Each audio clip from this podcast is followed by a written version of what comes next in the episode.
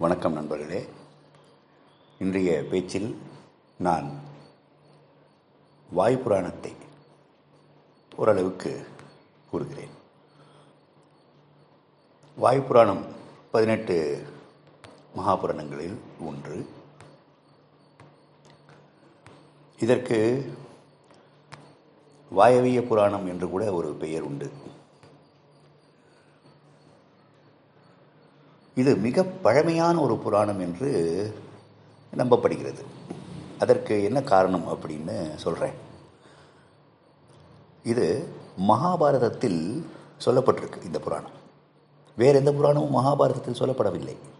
ஆனால் இந்த வாயு புராணம் சொல்லப்பட்டிருக்கு. அப்போ பாருங்கள். இந்த பதினெட்டு புராணங்களில் வாயு புராணம் மிக பழமையானது என்று ஒரு ஒரு ஐதீகம் நம்பிக்கை. அது மட்டுமில்லை நம் பாரத நாட்டை வந்து பார்த்து சென்ற பர்ஷியன் விசிட்டர் அவர் ஆல்பெரூனி ஆல்பெரூனி என்று கேள்விப்பட்டிருப்பீர்கள். பதினோராம் நூற்றாண்டை சேர்ந்தவர் அவர் பர்ஷியன் விசிட்டர். பர்ஷிய நாட்டிலிருந்து இந்தியாவுக்கு வந்து விசிட் பண்ணிட்டு போனார். அவரும் இந்த வாயு புராணத்தை எடுத்துரைத்தார்.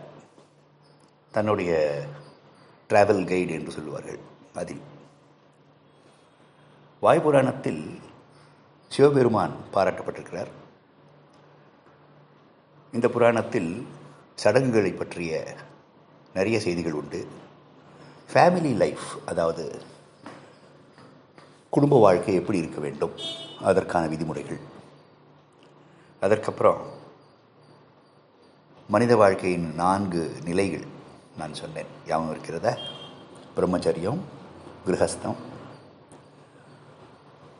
வானப்பிரஸ்தம் சந்நியாசம். இந்த கிரகஸ்தத்தை ஹவுஸ் ஹோல்டர் லைஃப் அப்படின்னு கூறுவார்கள். பிரம்மச்சரியம் கிரகஸ்தியம் அல்லது கார்ஹஸ்தியம் அப்படின்வாங்க வானப்பிரஸ்தம் சந்நியாசம். இவைகளை பற்றியும் இந்த நான்கு நிலைகளை பற்றியும் கூறப்பட்டிருக்கு.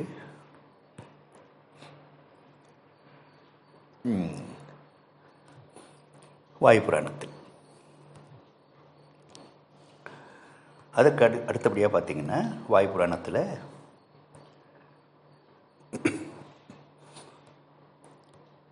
சந்நியாசத்தை பற்றியதான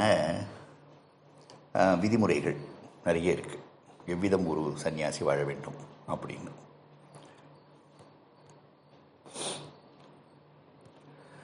கோயில் மகாத்மியங்கள் ஸ்தல புராணங்கள் ஸ்தல மகாத்மியங்கள் நிறைய சொல்லப்பட்டிருக்கு. முக்கியமாக கயா பற்றி அதாவது பீகாரில் இருக்கும் கயை. அதன் பற்றியதான மகாத்மியம் வாயுப்புராணத்தில் காணப்படும். மொத்தம் நான்கு பகுதிகளை கொண்டது இந்த வாயுப்புராணம் புரிகிறதா? நன்றி.